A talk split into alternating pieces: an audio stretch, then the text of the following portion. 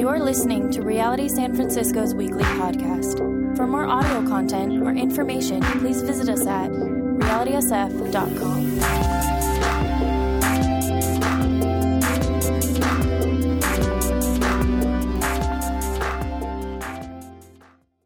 Genesis 22. If you have a Bible, turn there. Um, let me read this to you um, Genesis 22 to verse 14, and then let me pray. Verse 1 After these things, after Isaac was born, after Ishmael has left now, um, after Isaac has grown a little bit, after these things, God tested Abraham and said to him, Abraham, he said, Here I am. He said, Take your son, your only son Isaac, whom you love, and go to the land of Moriah and offer him there as a burnt offering on one of the mountains of which I shall tell you. So Abraham rose early in the morning, saddled his donkey, and took two of his young men with him and his son Isaac. And he cut wood for the burnt offering and arose and went to the place of which God had told him. On the third day, Abraham lifted up his eyes and saw the place from afar. Then Abraham said to, the, to his young men, Stay here with the donkey. I and the boy will go over there and worship and come again to you. And Abraham took wood of the burnt offering and laid it on Isaac his son, and he took in his hand the fire and the knife. So they went both of them together. And Isaac said to his father, Abraham, My father. And he said, Here I am, son. He said, Behold, the fire and the wood, but where is the lamb for the burnt offering? And Abraham said, Son, God will provide for himself the lamb for the burnt offering, my son. So they went both of them together. And when they came to the place which God had told him, Abraham built an altar there and laid the wood in order and bound up Isaac his son and laid him on the altar on top of the wood. And then Abraham reached out his hand and took the knife to slaughter his son. But the angel of the Lord called to him from heaven and said, Abraham, Abraham. And he said, Here I am. He said, Do not lay your hand on the boy or do anything to him, for now I know that you fear God, seeing that you, not, you have not withheld your son, your only son, from me. And Abraham lifted up his eyes and looked, and behold, and behold, behind him was a ram caught in a thicket behind his horns, by his horns. And Abraham went and took the ram and offered it up as a burnt offering instead of his son. So Abraham called the name of that place the Lord will provide, as it is to this day. On the mount of the Lord it shall be provided. Let's pray. God, I think that a lot of us have to confess in following you at times, it feels like following you is killing us. It feels that to be obedient to you, something in us has to die. Something that we love dearly. And God, it's confusing. I don't know, Lord, if somebody is going through that right now, or has gone through that, or will go through that. But sometimes following you, Lord, is very difficult. I pray that you would give us wisdom, that you would give us understanding, that you would speak to our hearts by the Holy Spirit as we walk through this account of your nature, of your character, of who you are, and how much you love us, God. Please show us. Please reveal to us, Lord. I pray that you would use me. I desperately need your help to teach this, to explain this. More than anything, I can speak to ears, but only you can speak to hearts. You can speak to people's hearts right now and apply this in ways I could never apply it. We look to you and we ask for faith to understand. In Jesus' name, amen. Amen. Now, if you're new at church um, and you're here to learn about God, You've probably been to other spiritual centers. I know that San Francisco is a, a very spiritually open place. I know that people visit Zen centers and other churches quite frequently just to hear what they have to say about God and who God is. And as you go to these other places, they might teach you how to meditate better, or handle stress better, or to find your center, or to get your prayers answered, or to feel real good about God. But if you've been here for the last several weeks, we've been dealing with some very heavy content. as I read that text, you're like, wait a second, this is church? Like, that was a pretty heavy thing. If you were here a couple weeks ago, we talked about how God judges and destroys two entire cities by throwing down fire and brimstone from heaven. And here, God is telling one of the most faithful and faith filled figures in the entire Bible to sacrifice his son, to take his son, put him on an altar, bind him to it, cut open his throat, cut him into pieces, and then light him on fire as a sacrifice to God. You're like, wait a minute, this is not, this does not sound like good meditation. This does not sound like good God. This does not sound like good church. Why are you studying this? For the past several months, we've been looking at the book of Genesis, and in our text today, we have probably one of the most famous stories in the entire Old Testament. Probably one of the most famous stories in the entire Bible. And it's famous both for its literary beauty, the way the narrator uh, kind of tells this story, how it goes really fast and it slows down on certain details, and how the angel of the Lord breaks in and delivers, and how there's a ram, like all these beautiful things come out in this story. But it's also very popular because of its shocking implications. This story is recorded in the Jewish Bible, the Tanakh. It's recorded in the Christian Bible and in the Quran, the Islamic Bible. But what does this story mean? As we talked about when we opened up, what does this story mean? Like a lot of stories we've been coming, to, uh, coming across in Genesis, it contains subjects that make us modern people squirm. It should. Subjects like today, for instance, God asking Abraham to sacrifice his son. How can God ask for a child sacrifice? How can God want the living God, the God of grace and truth, the God of love and mercy, how can that God call for a man to sacrifice his son? It sounds like it goes against everything that God is. And to be completely honest with you, I have a hard time with this section of the Bible. I know that there might be some of you who grew up in church that th- this is just what it is. But I've, ha- I've wrestled, I have a very difficult time with this. I've read a lot of people who have, um, uh, I've read a lot of people who've tried to explain this away or deal with this sacrifice, but to tell you the truth, I just can't get over it. I know that at the very beginning it says that God is testing him. So God, in a sense, is never going to go through with it. He's just testing. But to Abraham, it wasn't a test, it was reality, it was true. He was going to kill his son. And it's really hard, it doesn't sit well with me. And I'm just being completely honest. Now, we'll deal with that in a second. But first, let me deal with the text. And the way I want to look at the text this morning is this the nature of the test and the promise of hope. Now, the, the majority of our uh, time this morning is going to be spent unpacking that first point the nature of the test. I want you to get the nature of the test. What is God really asking Abraham to do here? What is God doing? And I pray that during this time, that maybe God is going to apply this to your life. Maybe in some way, God's going to show you some things in your own life and my own life. And lastly, the promise of hope. First, the nature of the test. This is the nature of the test. This is the last time, and it actually has a very good way. It goes full circle. The way, the way God started to talk to Abraham in Genesis chapter 12, and the way it is here in Genesis chapter 22, the last time God speaks to Abraham. It makes its way full circle, and it says, Abraham, take your son where in Genesis 12, Abraham didn't have a son, Sarah was barren. Take your son, your only son Isaac, whom you love. Whom you love.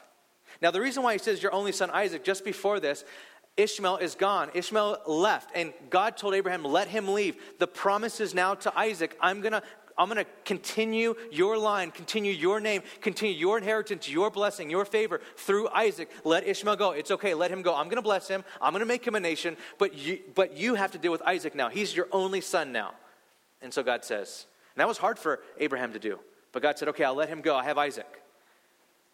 Now God says, now take your only son left, your only son Isaac, whom you love, from his wife Sarah, whom you love, and go to the land of Moriah and offer him there as a burnt offering on one of the mountains which I will tell you.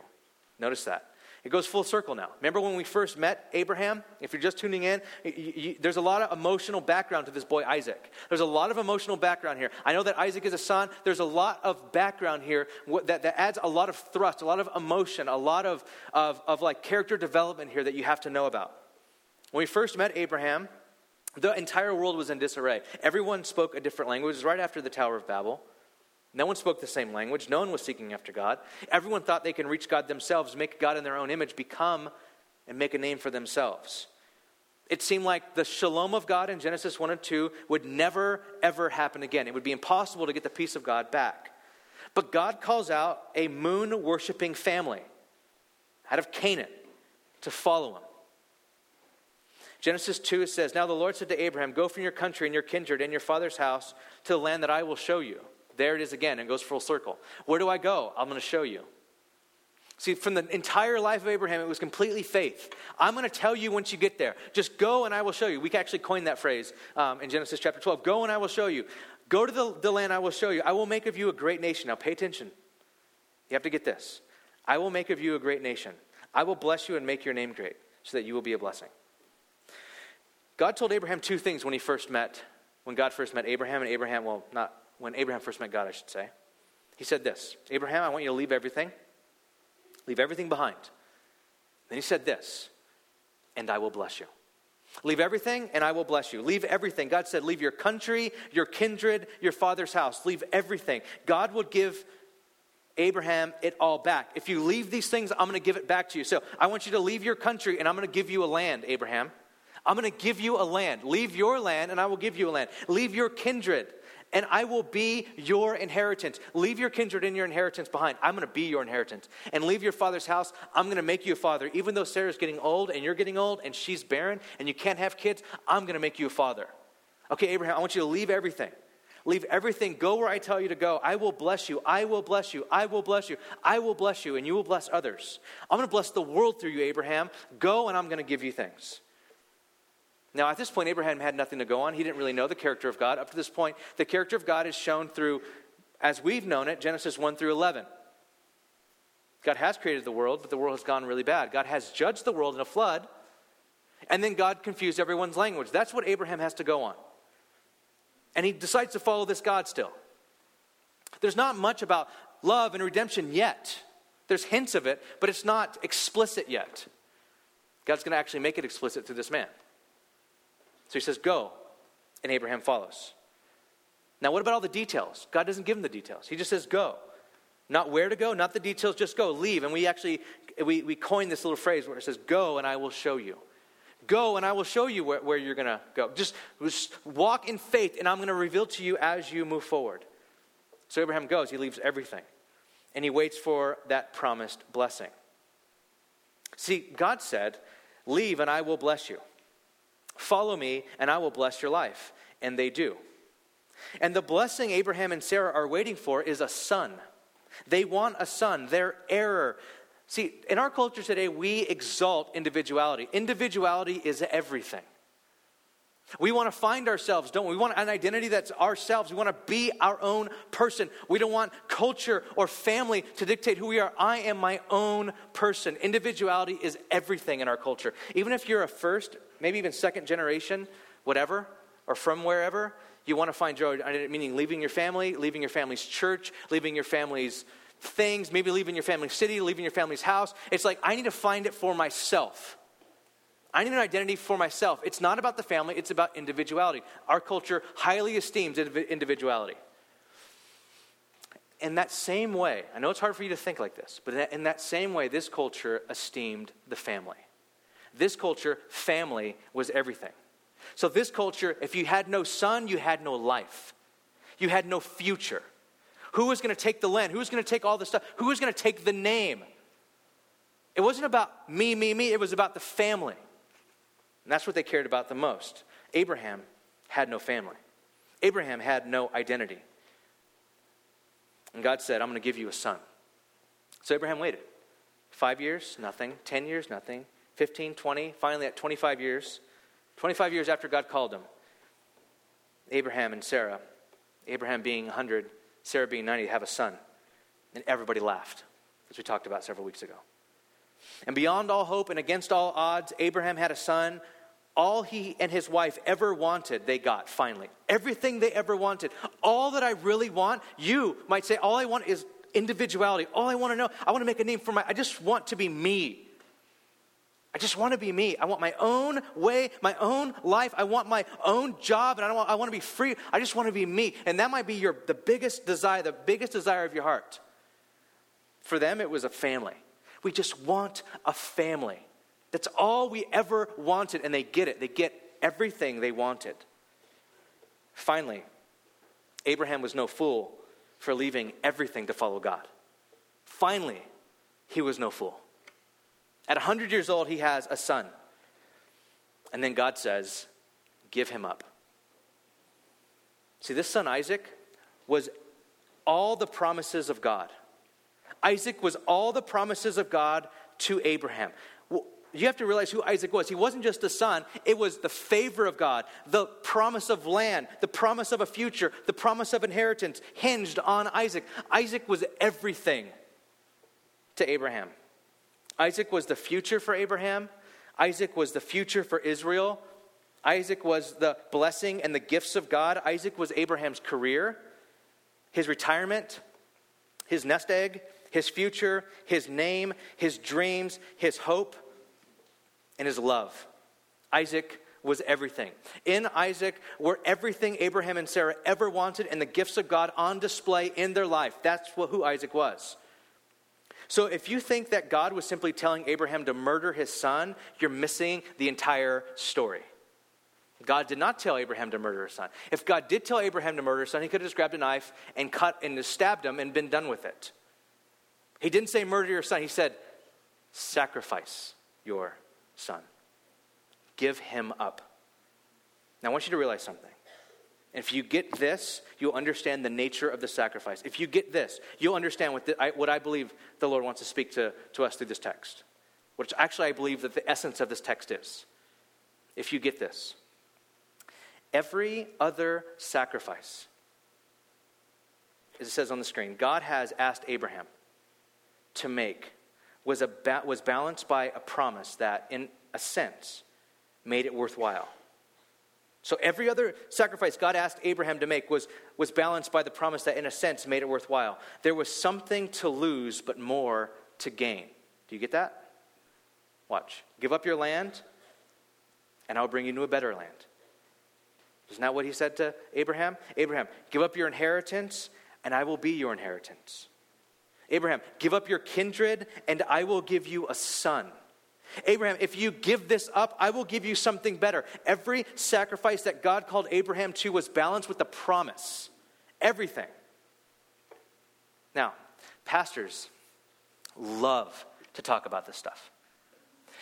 Whenever you're in and around, um, uh, you probably grew up hearing about this. Guys, if you give this up, God gives you better.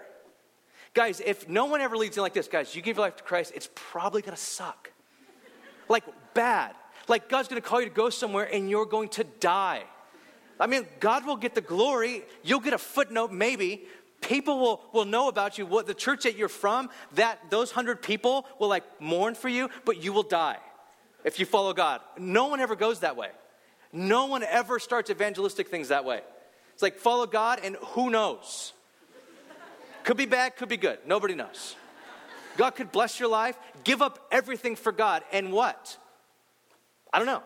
Like, it could go both ways. It's 50 50 at that time. Like, nobody really knows. Like, nobody says that. No one does. It's always this hey, you give up your life, your relationships, God will give you a better one. Hey, give up this, God will give you uh, the best wife, the best house, the best car, the best family, the best life. God will bless you. I mean, you, you get life and life abundantly. That's, that's the way we talk.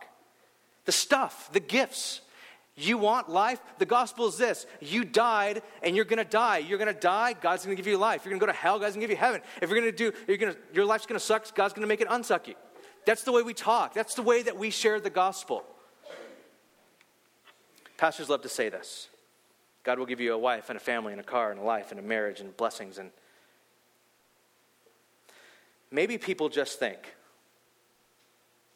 this is probably why people think I don't need religion or I don't need God. Like, I can get that stuff myself and I'm in debt to no one. I can get all that, all that stuff. I get a car and a house and a, and a job and money and a, and, and, a, and, a, and, a, and a spouse. I can do all that myself and not be in debt to anyone. That's probably why people reject God. See, the question here that's hanging over this text is what has been motivating Abraham to follow God up to this point? What has been motivating him to follow God? Has it been the blessings? Is, is Abraham following God because Abraham has a barren wife? He's like, I, I, don't, I can't have a son. God's like, hey, I'll give you a son. You want to follow me? You want a better land? You want better things? Follow me. I'll give you the best. Is that why Abraham's following God? Here's the, here's, here's the fact we don't know. Is that why he's following God? We don't know. Actually, I don't even think Abraham knows at this point. Has it been the blessings? Has it been the promises? I'll follow a God who will bless me, give me all I ever wanted. Who doesn't want to follow a God that will give you the perfect marriage and the perfect income and perfect kids and perfect life? Who doesn't want to follow that God? Is that why Abraham's been following God? For the benefits, for the promises. See, Abraham had built altars before and sacrificed to God on them in order to renew and be reminded of the promises of God. He sacrificed to God before to remind himself that God will give him a land, that God will give him a son, that God will bless his life. He's done that many times. But what God was telling him to do now was Abraham, are you willing to build an altar and sacrifice the promises themselves? Are you willing to sacrifice the promises themselves? See, what is following God really about? What is following God? Is following God really about what God gives you? Is following God really about the best that you can live? The best life that you can live? The best marriage that you can have? Is it really about that? Do you come here go, my marriage is falling apart. I want the best marriage. I'm going to church. My life's falling apart. My relationships are falling. I want the best relationship. I'm going to church. I want the best inner peace. I'm going to church. Is that why you follow God? For the stuff. Is that why Abraham was following God? For the stuff. Just the stuff, the blessings. God said, if I follow him, I get stuff, I get blessings, and he's going to bless the world. Is that why Abraham's following God? Nobody knows yet.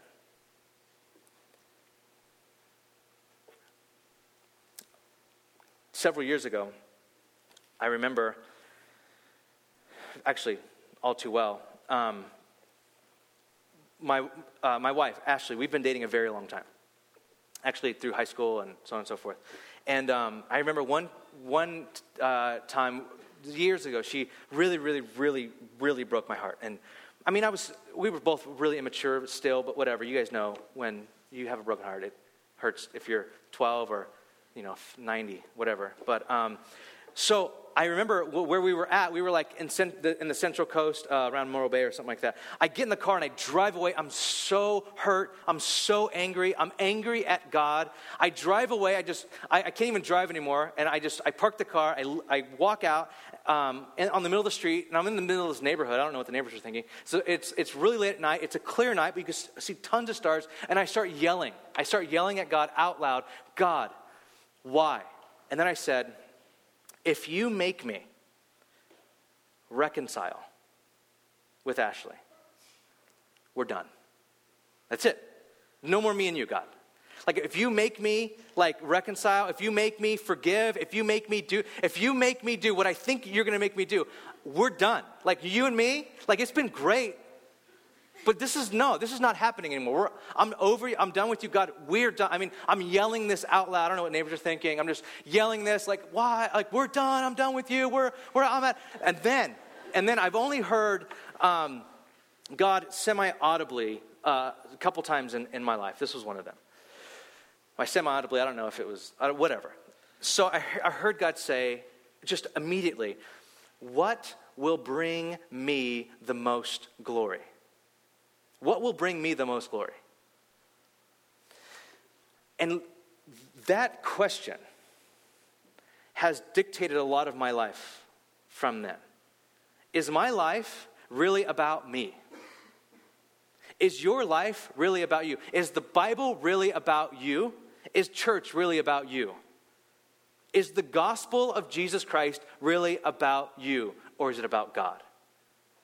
Is it about God and His glory? Is it about God and, and what He's doing, how He's wrapping up everything to an expected glorious end? Or is it about you and your, I know it seems big, but your small life? What is it really about?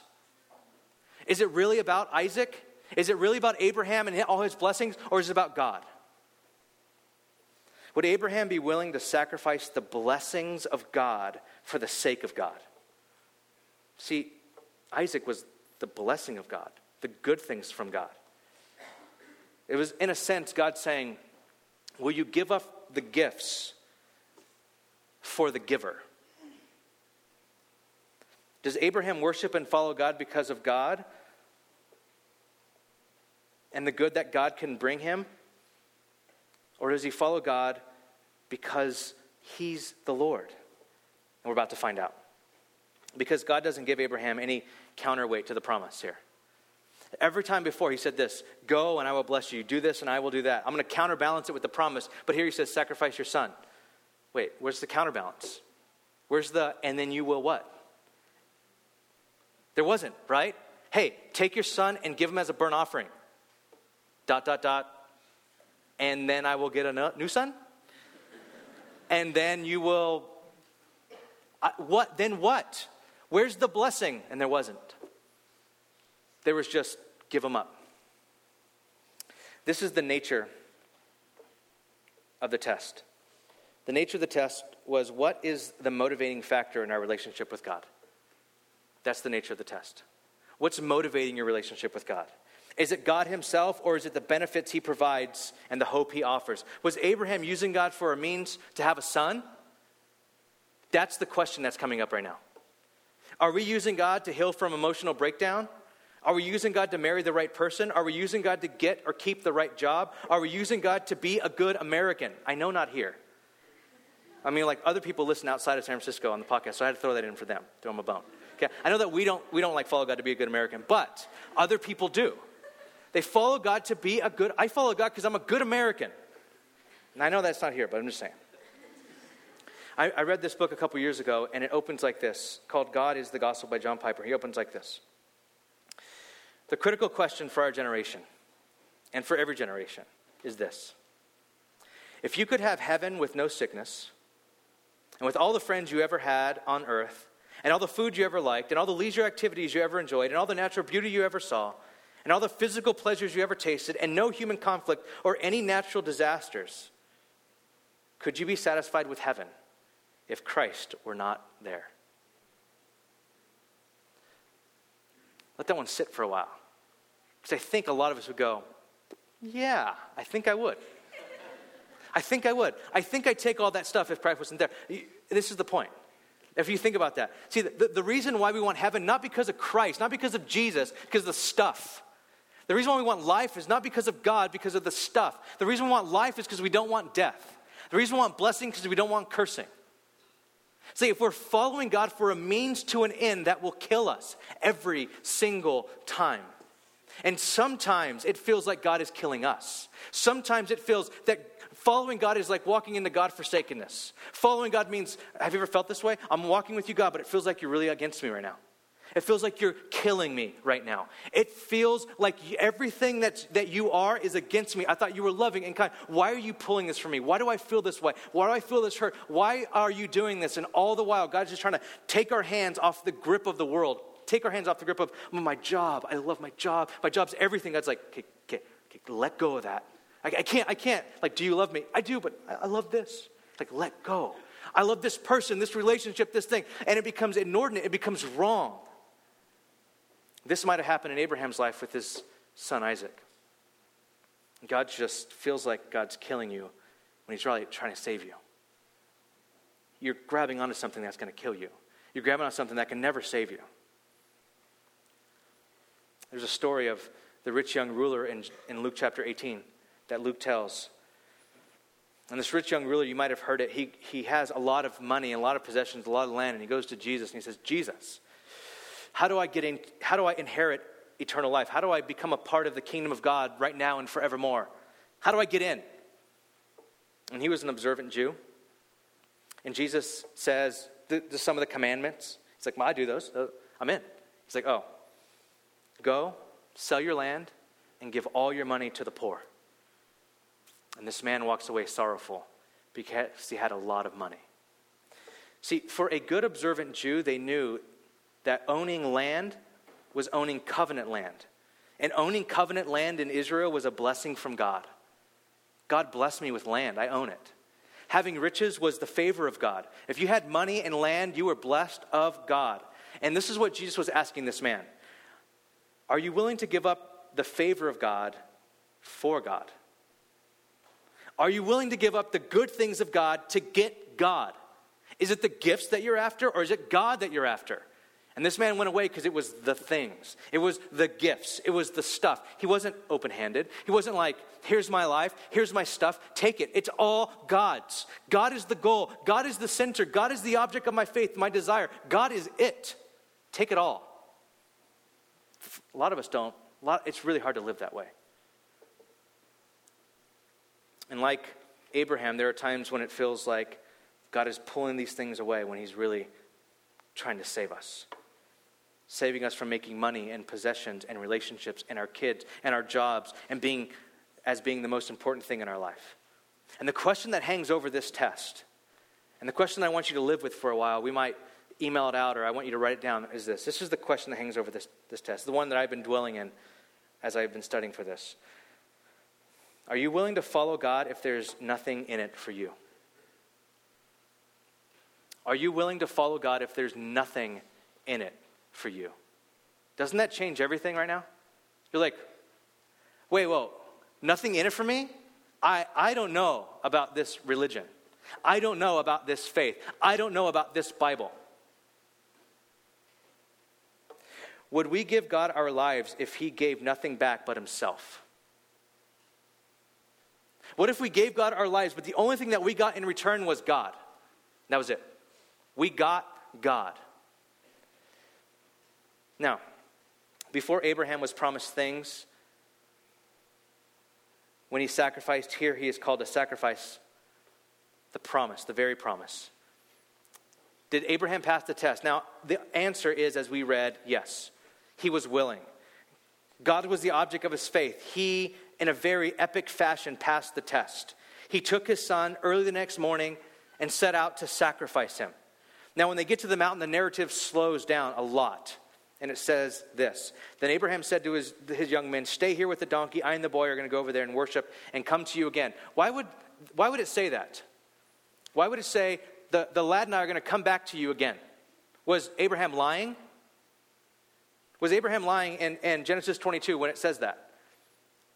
Was he lying when it said, Yeah, we're going to go up to the mountain and the boy and I are going to come back to you again? Is, is Abraham just like saying, Okay, I don't, want, I don't want to be found out if I just say he may or might not come back? I'm going to be back, but he may die up there. So, like, he, is he just giving him a lie so he doesn't get caught? No. And Abraham took the wood, verse 5, of the burnt offering and laid it on Isaac his son. And he took in his hand the fire and the knife. So Abraham holds all the dangerous things and he gives his son the wood. And they walk up the mountain, and Isaac, so they're walking up this mountain, and Isaac is holding the wood. And as they're going up this mountain, it dawns on Isaac that we have the wood. That's good. We're going to worship God with wood. He has fire and a knife. Dad, where's the lamb? Like, we have everything to do this right, but no lamb. I don't know if this, like, was like the knife through Abraham's heart when his son asked this question. He doesn't lie to his son. What he does is he rolls the question back onto God. He says, in essence, I have no idea how this is going to play out, but I know God will provide. The thing that Abraham knew, just the, in the last chapter, God told Abraham, Isaac is the son in whom the promise is going to be fulfilled in. Isaac is the one. Isaac is the one. And all he knew was this God called, God said Isaac is the one, and he's not married or doesn't have any kids yet, and he's called me to sacrifice him. How does God going to reconcile these two? I have no idea, but I'm going to obey God. So he goes up this mountain and he says, Listen, God's going to provide. The Lord will provide for us. And it was a three day, three day journey. It wasn't like this swift, he thought about this, he's lived with this. God can provide, God can do both. God can both bring about a sacrifice that He requires and bring about his promise. He can be a God who both looks for justice and has mercy. God can do both. How will God do both? I have no idea, son. Let's just keep going up this mountain. Let's keep going up this mountain and trusting God. How will God do this? I don't know. Does Abraham pass this test? Yes. How does he pass this test? By opening his hands and placing the resolution in God's hands. By saying, I don't know how this is going to take place, but God knows how this is going to take place. God will bring resolution here. God will reconcile all this. He doesn't know how, he knows that God knows, and that's enough. And that pushes him up the mountain. And they get there, they get to the very top. And Abraham builds an altar. He straps his son to him, to this altar. He grabs a knife. Now, a lot of people think that he would go for the heart, it would be his neck. That's how they sacrificed. So he's just about to cut his own son's throat dismember him and set him on fire. And the Lord says, Do not lay your hand on the boy or do anything to him, for now I know that you fear God, saying that you have not withheld your son, your only son, from me. And then it says, Abraham lifted up his eyes and looked, and behold, behind him was a ram caught in a thicket by, the, by his horns. And Abraham went back and took the ram and offered it up as a burnt offering instead of his son. Now, what would, have, what would Israel have heard when they recounted the story over and over again as they read the story on New Year's Day every year?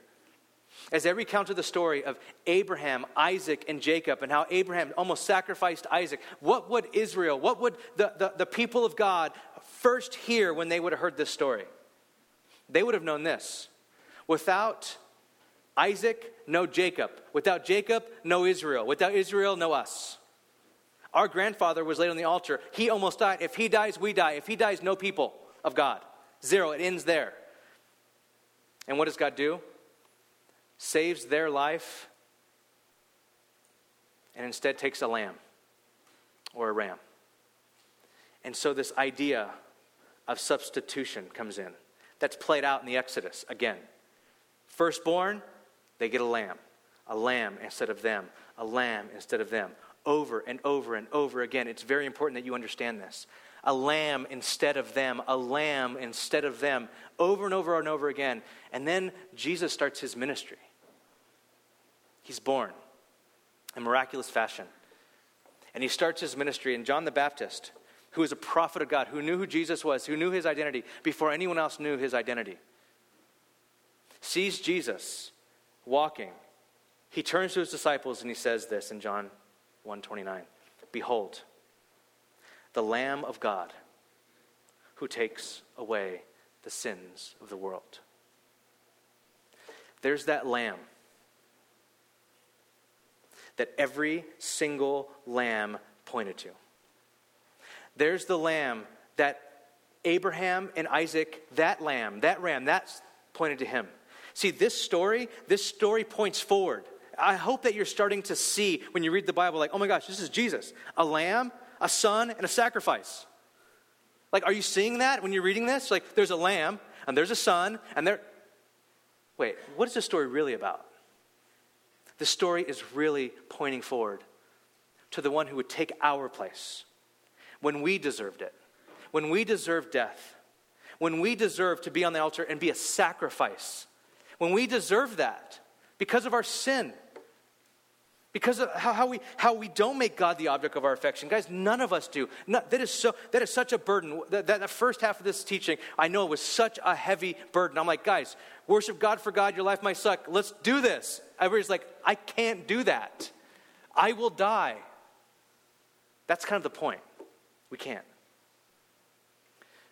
But the only thing that liberates us to actually do that is Jesus. You notice how at the end it says, Abraham, don't do that. Don't kill your son. I see now that you love me because you did not spare your son, your only son. How do we know that God loves us? Because God did not spare his son, his only son. 1 Peter 3:18 says for Christ also suffered once for sins the righteous for the unrighteous that he might bring us to God. I want you to realize that the gospel is to bring us to God. Now, I, I still, I know I still can't get over this fact of God wanting Abraham to kill his son. That that just rubs me completely in, in a wrong way. It's just not good. I can't deal with it. Like in my mind, I'm like, I know it was a test, God, but why would you do that? And I think it, maybe we're not supposed to get over it. Maybe it's supposed to be kind of horrific because it foreshadows the cross. Because it's supposed to show us how horrific it was, how horrible our sins were against God, that He killed His only Son for us. Maybe we're supposed to sit in it a little while and go, God, why would you do that? Why would you tell Abraham to kill? I know that God does not condone child sacrifice. He hates it. It says that in, in Deuteronomy. He hates it. Why would you do this? Why would you make Abraham go up to the mountain? And, and in his own mind, he had already sacrificed, his son was as good as dead. That knife was coming down. He, in his mind, killed his son. How would you do that? Because God would. Maybe it's supposed to be horrific to us. Maybe there's a part of the cross that's supposed to be appalling to us. That goes, God, you would kill your only son for us? Why? Because we are that bad and we are that loved. That's why. Who he who did not spare his only son, Romans says, but gave him up for us all, how will he not also with him graciously provide all things? See that provision connection there? God will provide. How do we know God will provide? He's given you a son. Who shall separate us from the love of Christ? Shall tribulation or distress or persecution or famine or nakedness or danger or sword? Church, can I just tell you that following Jesus is not the easiest thing in the world, and it's not so you can have the best life ever. I just need to say that. There is tribulation when you follow Christ. There is distress. There is persecution. There will be famine and nakedness, danger, yes, even a sword. No, in all these things, we are more than conquerors through him who loved us. For I am sure that neither death nor life, nor angels nor rulers, nor present things nor things to come, nor powers, nor height, nor depth, nor anything else in all creation will be able to separate us from the love of God in Christ Jesus our Lord. Guys, we will go through difficult things. God will be to us like our, it will seem to us as our enemy, but all the while, He's purifying us. He's making us more holy. He's taking things out of our lives to make us more like Him. He's getting it to where the, our object of our love and our affection is Him and Him alone. And all the blessings in our life, we can say, like Job, the Lord gives, the Lord takes away. But blessed be the name of the Lord. Let's pray. God, I pray that you would teach us about you, that we would sit in this for a while. We would just maybe resonate, let this resonate in us, deep in us. I know that you're teaching us things about your character, things about who you are in Genesis, and, and sometimes we just need to sit in it. Sometimes you need to let it challenge us and change us and argue with it and wrestle with it and, and surrender to it, God. I pray this church would be church of open hands. I pray for this church, Reality San Francisco, that you would make us a church with open hands, God. Open hands to the poor, to the needy, open hands to the rich, open hands to the, to the people who are in need of you, who need your help, your healing. Open hands to what you call us to do. Open hands to the things you want to remove from our lives. Open hands, God.